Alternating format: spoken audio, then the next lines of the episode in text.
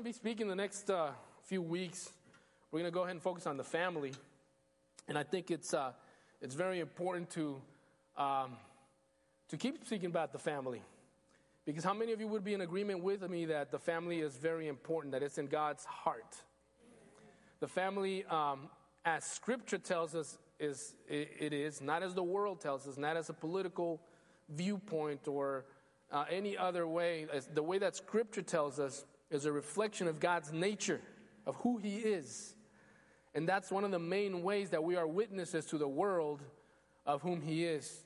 So, um, as I was looking and praying on teaching regarding the family, um, I was on my way to work one day, and I, I got a longer drive now because I moved down to Humble. I was living in Kingwood, and I was about five minutes away from my job uh, before, and now I got to drive a whole long 25 minutes, right?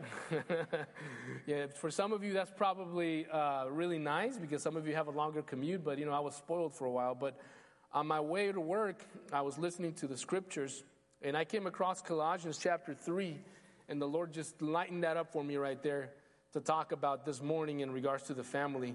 And if you would open to the third chapter of Colossians with me, um, we're going to go ahead and look at a few practical things that God has for us there regarding the family. And it's interesting that we just finished last month speaking about Christ's resurrection.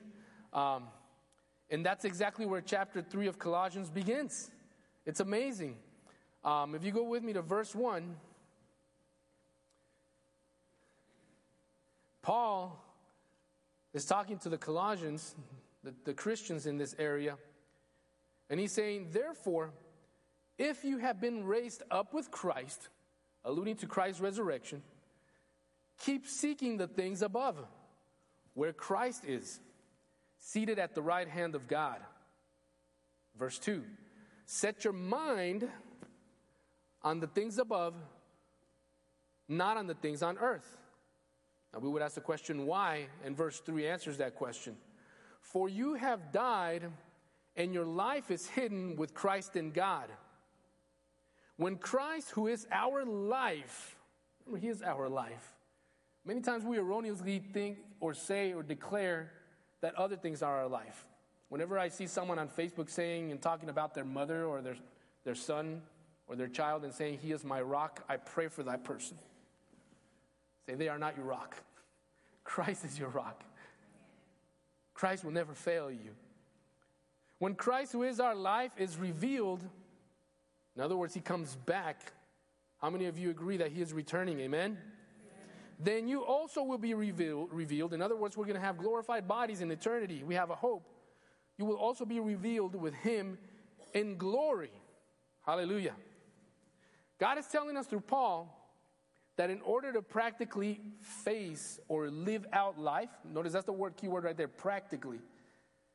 In order to live out life, the temporary, what doesn't last forever, we have to maintain, maintain our focus on the eternal things because we have a hope that this life is not all there is.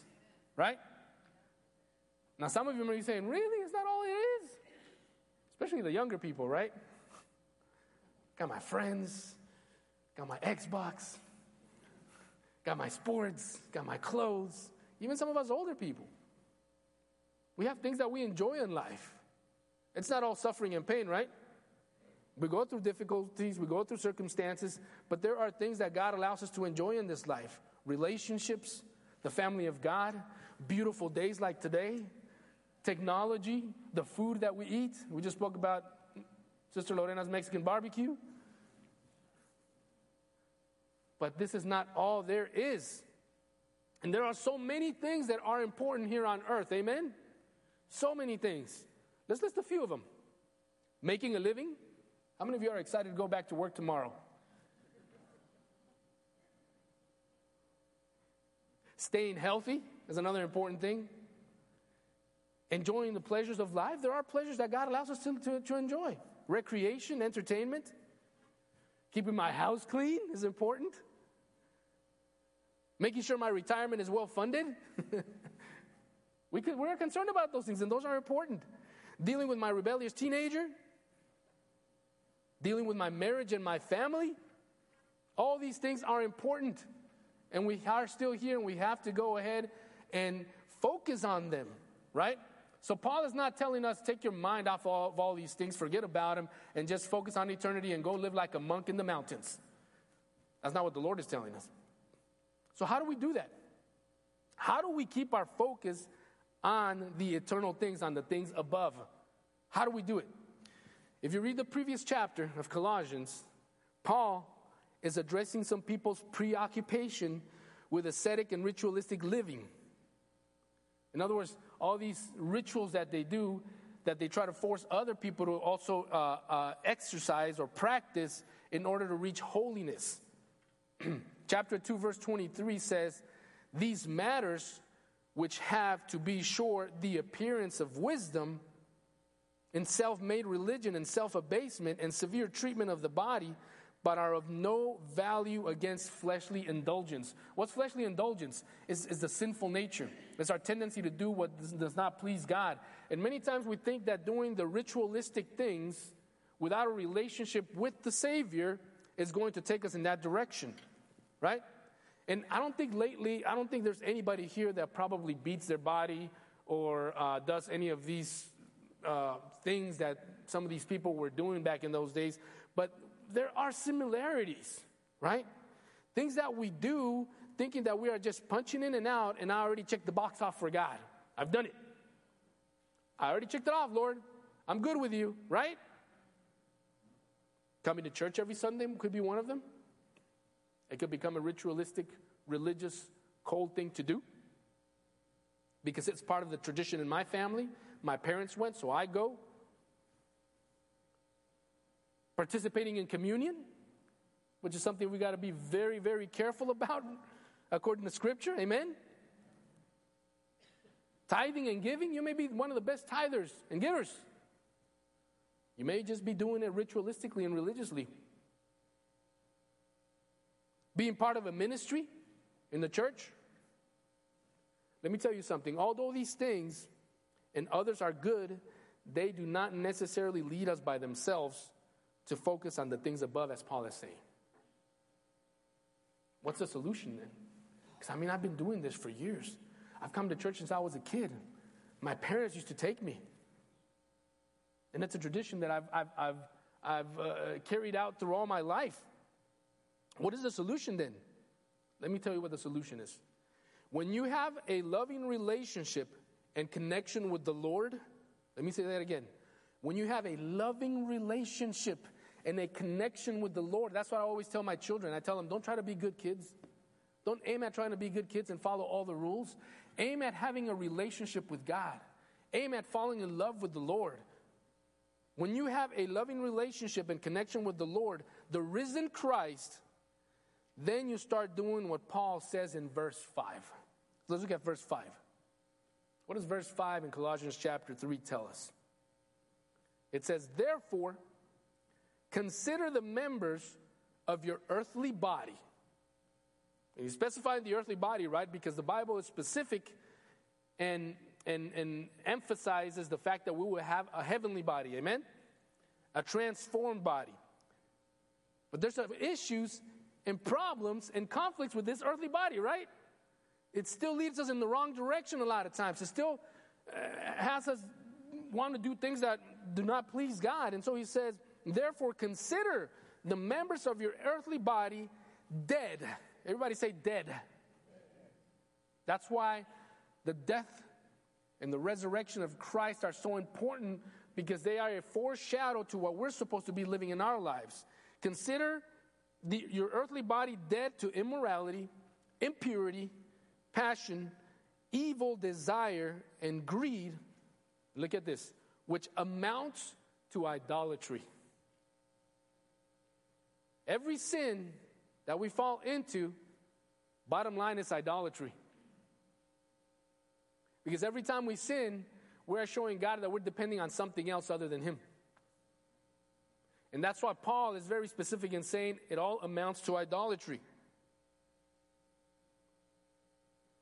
Why is he asking us to consider our members dead to all these things? Ladies and gentlemen, because it is through our bodies that we do life here on earth. It is through our bodies that we have a relationship with other people, that we carry out the things that we do on an everyday basis. When, I, when I'm using my skills to make a living, God commands that I use my hands, my eyes, my brain, etc., everything honestly to glorify Him. How many times at work are we tempted to do things that'll get us more credit, but it doesn't really please God? How many times at our jobs are we tempted to go ahead and do things that'll get us more money, but it doesn't please God?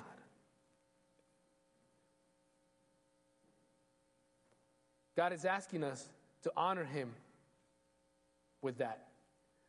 When I'm trying to stay healthy, and I shared last week in regards to uh, um, the fact that I started exercising in the Spanish service uh, because my son, who's 14 years old, is an awesome soccer player. And he's very strong.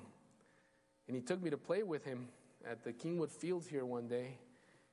And he beat me so bad. I was so exhausted. I was in pain. I was sore. And I said, No, this can't be. I said, How is this? How is it that he's doing this to me? And I started exercising. I started waking up every morning at 5:30 in the morning before I went to work. I even put a calendar in the garage and I checked off the days, you know, 30 days, 30 days, right? Just discipline. Wanting to get healthy again. when I'm trying to stay healthy and exercise, eating right, whatever it is, God commands that I do it without worshiping myself or becoming obsessed with it. I don't know who I heard uh, in a message tell the young people, guys, especially the young men, those muscles that you have right now, enjoy them. Because in about 20 to 30 years, they're not going to be there anymore. You're going to experience pains and aches and all kinds of other stuff that's coming. So do not worship yourself in that direction. When I enjoy the pleasures of life, God commands me to do so in a godly and healthy manner. 1 Timothy 6 17 says, Instruct those who are rich in this present world not to be conceited or to set their hope on the uncertainty of riches, but on God. And I love this last part who richly supplies us with all things to enjoy. God is not around walking around with a stick in his hand like the minute that you start enjoying something and having pleasure in something that's healthy, he's going to hit you over the head and say, hey, stay focused, right? but he wants us to know that it is all for his glory. He commands us to do so in a godly and healthy manner. Dealing with my marriage and family, when I'm dealing with my marriage and my family, when I'm working these things out, God commands me to do so in a manner that will glorify him and benefit my family. Amen? and so, with that in mind, Paul in verses 12 to 13, in that same chapter, he says, So, as those who have been chosen by God, holy, raise your hand if you're holy. I'm not telling you to raise your hand if you're perfect. Raise your hand if you're holy. The minute you gave your life to Christ and you made him the Lord of your life, you have been set aside for him. That's what holiness is. You are not like the world anymore. Sometimes we mess up. We still are a bit hard headed, aren't we? Or am I the only one? Sometimes we say things that we're not supposed to. Sometimes we treat somebody else the way we're not supposed to. We hurt other people. We're hurt by others. But we're walking in holiness because God has set us apart. We are walking in a transformation process where God is changing us, where God is taking us from one level to another if you allow Him to do so. Because you also have to do your part. And so He says, Who have been chosen of God, holy and beloved. We are not just chosen, we are not just holy, we are loved by God, intensely loved by God. We are His children. It says, put on a heart of compassion. You know what the phrase put on defines to me? Is that we have to make a decisive choice every day. It's not going to automatically happen by osmosis. We're not just going to sit with our legs crossed and our fingers put together, and all of a sudden, compassion and all the good things that we want are going to just ooze into us. We have to put on a heart of compassion, kindness, humility, gentleness, and patience, bearing with one another and forgiving each other. Whoever has a complaint against anyone just as the Lord forgave you. Isn't that what God reminds us of all the time? Even when Jesus was teaching his disciples how to pray. Forgive us our trespasses, just as you have forgiven ours. Amen? We have to learn to practice these things constantly, every day, every hour, every minute, and every second. Let me repeat this again. Let me tell you this because I know I am not the only one in this boat who experiences moments where we have to practice these things. Whether it's from someone out in traffic, the person in line in the grocery store, a co worker, your own spouse, your children.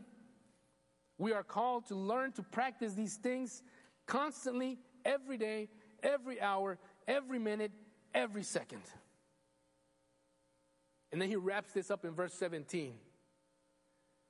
He says, Whatever you do in word or deed through our earthly bodies, remember, our members, whatever you do in word or deed or action, do all in the name of the Lord Jesus, giving thanks through him to God the Father. Again, words and deeds are transmitted through our bodies.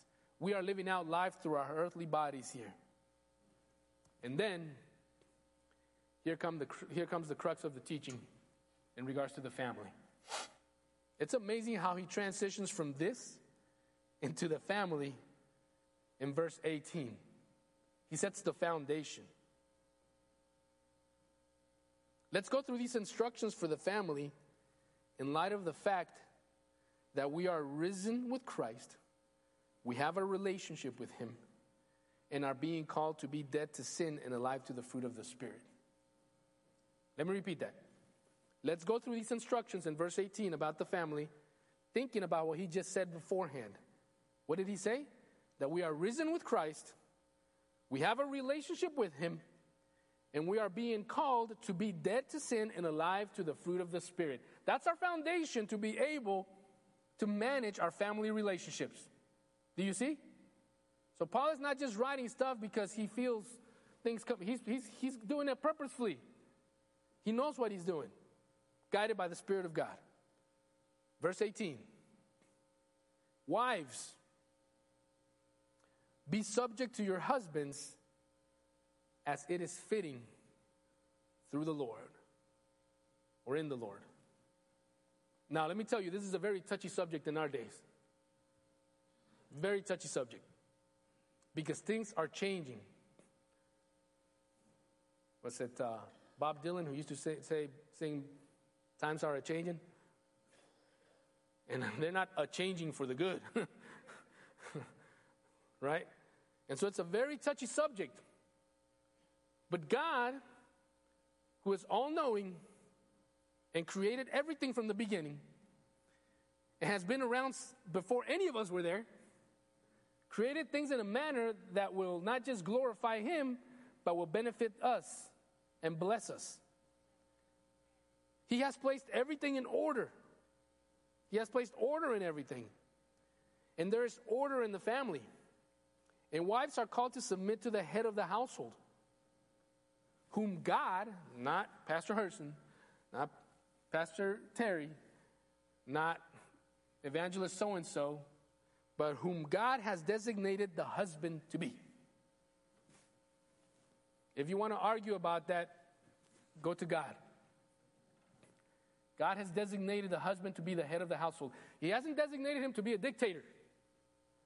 He hasn't designated him to be the el macho. Right? Happens a lot in the Hispanic community. El macho. Yo soy el macho. I'm the macho. Now, what is this? A Mexican soap opera? No, man. but the head of the household. And it says, as it is fitting to those who belong to the Lord. In other words, if you belong to God, just as he mentioned previously in, uh, in the verses, in verses 12 and 13, if you belong to him, you have been chosen, you are holy, you are beloved by him, you are called to walk in obedience to this. Amen? I only heard, uh, thank you for the yes that I heard there somewhere. we are called to live in obedience to this. Amen? What will happen when that occurs? When the wife is sub- submits to the husband in a godly manner, in a respectful manner, there's going to be order. There's going to be order. And then you will give him, your husband, you're going to give him room to exercise the responsibility he's been given by God and that he will be accountable for before him. What happens a lot of times, there's no submission, and there are some husbands that fall asleep also, just like Adam did, right? Adam was there when he was talking to the serpent, he was standing right beside her. You're like, la, la, la, I wonder what's for lunch today. I don't know what he was doing, right? And some husbands do that. And so there's no submission, and the husband basically abdicates his authority or his, his calling. You know what abdicate means? He gives it away to someone else. Let me tell you something, husband, father, you're going to be held accountable for that by God when you stand before his throne. You're going to be held accountable. Husbands, verse 19, love your wives and do not be embittered against them. Now, the majority of men are not very expressive. They don't say, I love you too many times. We usually grunt, right? what was that? Was that Tim Allen? We had that, that show? we're grunters. but we're called to be loving to our wives. But it's more than just roses and chocolates and romantic music, although that's a big part of it, taking them out on a date because they love that stuff, right? I'm gonna tell you, I'm one of them that's sometimes guilty that I forget. You know, we get so busy with work, ministry, the children, everything that's going on, and sometimes my wife has to remind me, "Hey, when are we going out on a date?" We have to do those things, but love is more than that. Love is active. You live it out. Should we have to go through 1 Corinthians 13 again? I don't think so, right? That's another whole sermon there.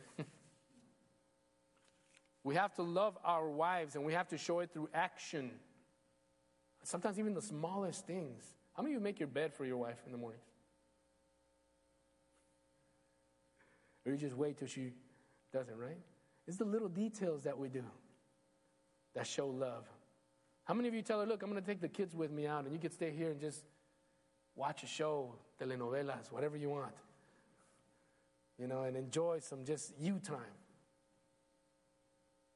And it says, do not be embittered against them, do not be harsh with them, is another translation. Sometimes we can be very harsh. We sometimes, I've seen men treating their wives like they treat one of their buddies, like they have the, the same expectations. Doesn't the Word of God say that she is the, the fragile vessel? And it doesn't mean that she's weak. Because I'm going to tell you, my Honduran wife is not weak. it doesn't mean that they're weak. It's just that you treat them as someone who's more valuable. I love the, the, um, the illustration that Pastor Z gave to the youth one evening. He, he showed us his awesome, most favorite Batman, Batman plastic cup. Right? And he says, I use this when I'm watching the game, when I'm playing, you know, video games, when I'm with friends, and I could throw it and it's all over the place and pick it up. It's a plastic cup. But then I have this beautiful, valuable crystal cup that I use for special occasions. I'm going to treat that cup a lot differently than I'm going to treat this one here, this Batman plastic cup. Excellent illustration. It doesn't mean that one is weaker than the other one, it just means that there's a certain value. And we men have to learn how to treat our wives that way. Sometimes we're too harsh. We have too many expectations of them that we wouldn't even expect from some of our buddies. There's a story of a man who, um, his wife called him out of the blue. He says, Honey, I crashed the car. And the husband, Oh my God, what did you do? Did you call the police? And he started just being really harsh on her, and uh, just yelling at her over the phone. Then why didn't you do this? Why weren't you responsible about this? Blah blah blah. And, Hello, hello. The woman was dying over the phone. She was hurt, and she died on him. We have to learn how to be merciful and graceful with our wives. That's what loving our wives is. Amen? Verse 20 Children, be obedient to your parents in all things, for this is well pleasing to the Lord. Why? is he calling children to be obedient to parents in all things? Because it is pleasing to God. If there's no other reason, guys, if there's something that you disagree with with your parents, because we all do, don't we? All right, those of us who remember being teenagers, how many times didn't we disagree with our parents a lot of times? Or were y'all perfect? Okay, we always disagree. There's things that we disagree, but it pleases the Lord when we walk in an attitude of obedience. And again, going back to youth, that's another illustration that we had there in one of the youth services. If your mom tells you that she doesn't want you to wear pink shirts and you disagree with it, and you tell her, Well, why, mom? Because I said so. Well, you go ahead and obey. Right? Just obey because it pleases the Lord.